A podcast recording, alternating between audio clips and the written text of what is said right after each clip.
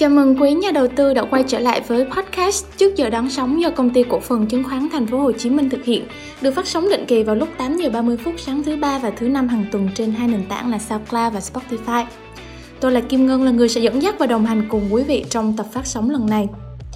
Phiên giao dịch đầu tuần lại một lần nữa thể hiện được sự chật vật của thị trường trước áp lực bán tăng mạnh, khiến cho chỉ số VN-Index có lúc giảm sâu đến hơn 30 điểm. Kết thúc phiên, chỉ số VN-Index giảm gần 22 điểm do những áp lực đến từ không chỉ nhóm cổ phiếu vốn hóa lớn, mà còn ở nhóm cổ phiếu trụ cột ngân hàng.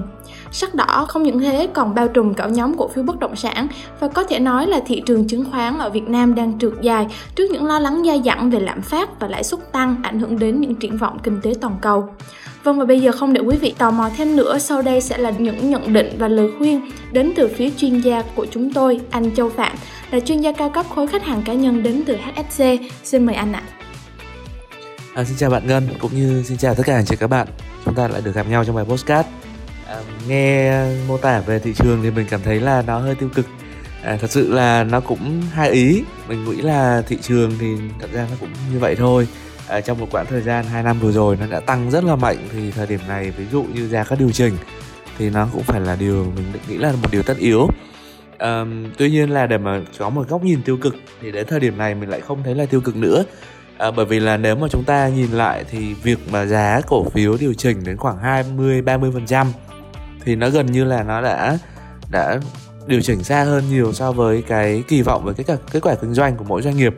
Nói cách khác là hiện tại mình cho rằng là điều kiện thị trường hiện tại không những là với thị trường Việt Nam mà với góc độ của thị trường toàn cầu cũng đều khá là hấp dẫn, và nếu mà rẻ về giá trị đo đạc và định giá thì cũng đang gọi là rẻ để mà chúng ta có thể nhìn nhận về góc nhìn đầu tư chung và dài hạn. Thì với cái điều kiện của thị trường trong nước thì phiên giao dịch đầu tuần mình cho rằng cái ảnh hưởng chủ yếu đến từ thanh khoản. Thanh khoản của phiên đầu tuần thật sự là thấp, và với một cái thanh khoản thấp như thế này thì chắc chắn một điều là để mà chỉ số có thể tăng được thì rất khó. Nói cách khác là hiện tại dòng tiền bán ra thì họ vẫn vậy thôi, họ vẫn chưa phải là quá tạo sức ép cho thị trường, nhưng dòng tiền mua lên hay gọi là nhà đầu tư hiện nay vẫn còn đang rất thận trọng và đang chờ đợi những thông tin tích cực hơn để giải ngân, chứ bây giờ họ cũng chưa muốn là giải ngân ngay. Và đây là lý do chính mà mình nghĩ là nó đã khiến cho vận động của thị trường nó không được như mong đợi trong ít nhất là một ngày đầu tuần giao dịch như tuần này. Vâng, vậy thì trước những diễn biến có phần tiêu cực như vậy thì anh có đưa ra những cái nhận định hay là nhận xét gì về định hướng về vận động của thị trường ở những phiên kế tiếp không ạ? Về điều kiện thị trường thì đến bây giờ gọi là để thay đổi theo từng ngày thì mình đánh giá là sẽ khó, không phải là cứ hôm nay thì ngày mai nó sẽ đảo chiều từ tích cực sang tiêu cực hay là từ tiêu cực sang tích cực trong 1-2 ngày được.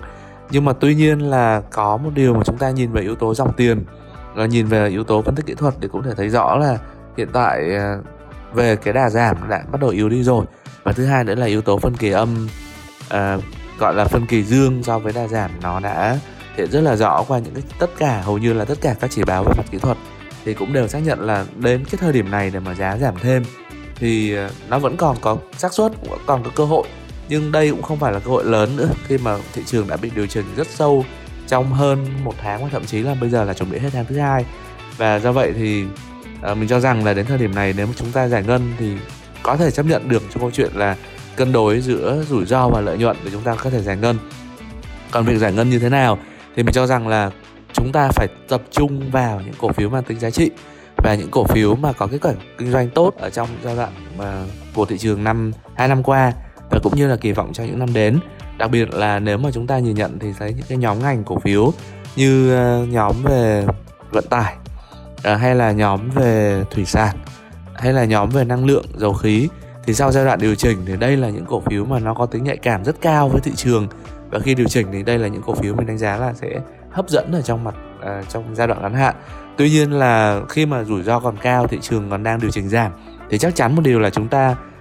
phải giao dịch một cách hết sức là thận trọng, chứ không nên là chúng ta lại all in hay là chúng ta lại full margin ở trong giai đoạn này. Thì đây là cái điều kiện thị trường thật sự là phục hồi có thể là một vài phiên, nhưng việc điều chỉnh giảm những phiên như hôm nay không phải là quá hiếm. Đồng thời thì mình cho rằng là thị trường cũng đang giảm thanh khoản liên quan đến phái sinh. Nếu mà trường hợp thị trường phái sinh vẫn còn đang giao dịch rất sôi động như hiện tại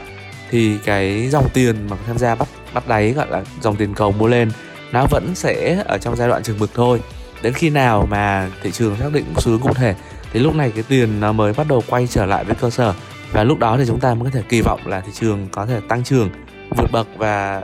duy trì một cái đà tăng ổn định trong ít nhất là đủ để chúng ta giao dịch T3 hoặc T5. Cảm ơn anh chị các bạn rất là nhiều. Vâng, xin cảm ơn những lời nhận định thật là chi tiết và thiết thực đến từ phía chuyên gia anh Châu Phạm ạ. Có thể nói là vận tải này, thủy sản, dầu khí là những nhóm ngành